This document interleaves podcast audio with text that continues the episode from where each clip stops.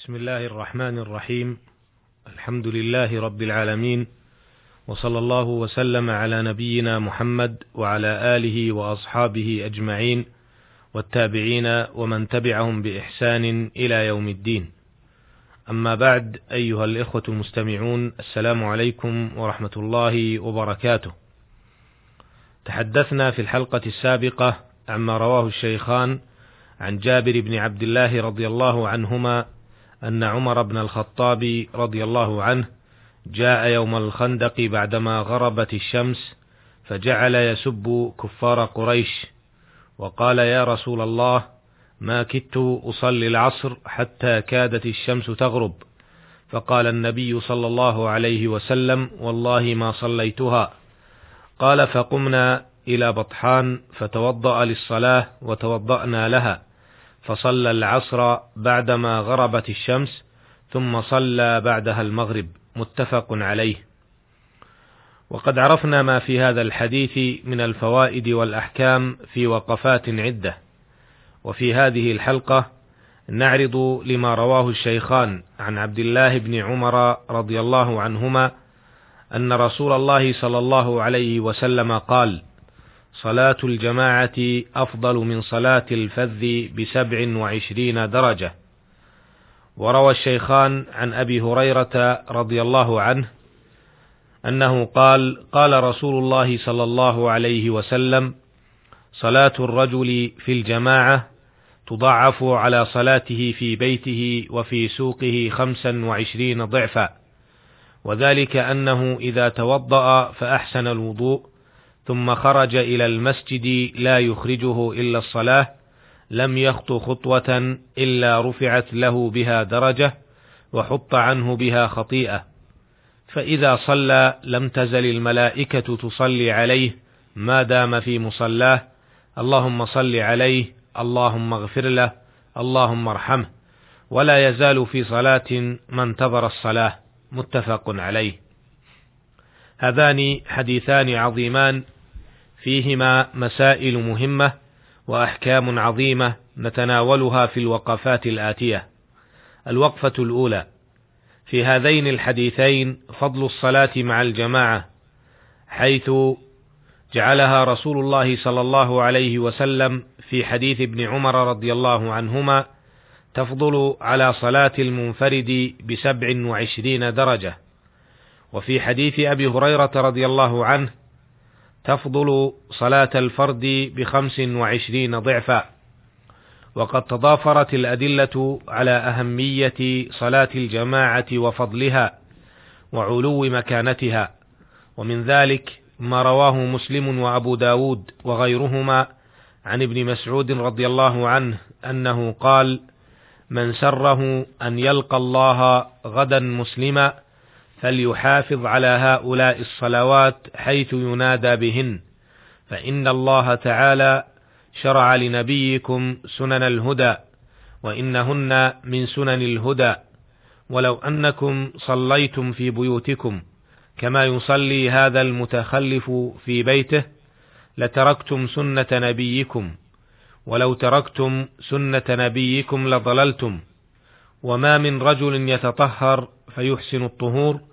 ثم يعمد إلى مسجد من هذه المساجد إلا كتب الله له بكل خطوة يخطوها حسنة ويرفعه بها درجة ويحط عنه بها سيئة. ولقد رأيتنا وما يتخلف عنها إلا منافق معلوم النفاق.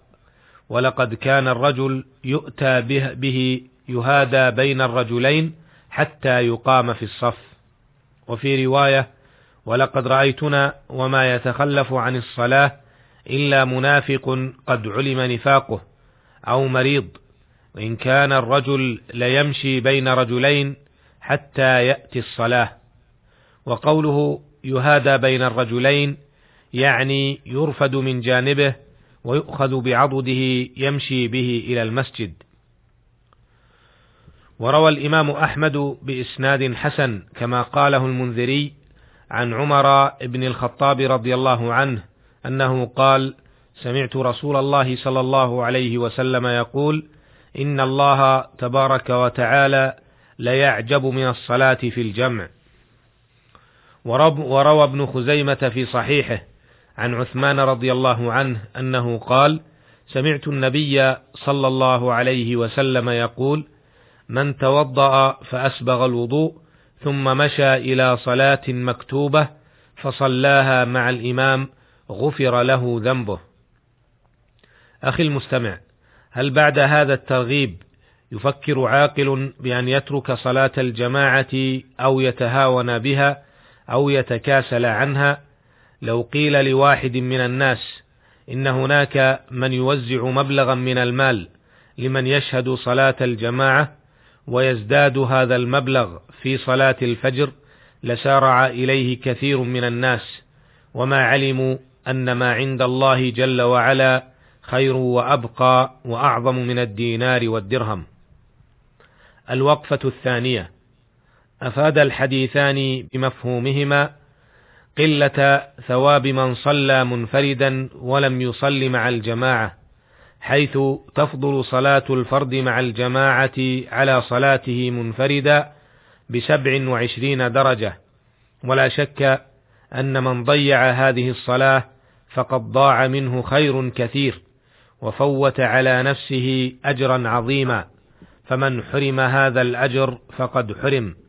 وإن من المؤسف حقا أن تجد كثيرا من أبناء المسلمين من يتهاون بهذه الشعيرة العظيمة فلا يبالي صلاها جماعة أو صلاها منفردا ولا يبالي بحضورها كلها أو بحضور بعضها يأتيها مسرعا من غير تأن ولا طمأنينة ثم ينقرها نقر الغراب وما علم أن من ضيع هذه الصلاة فقد ضيع دينه.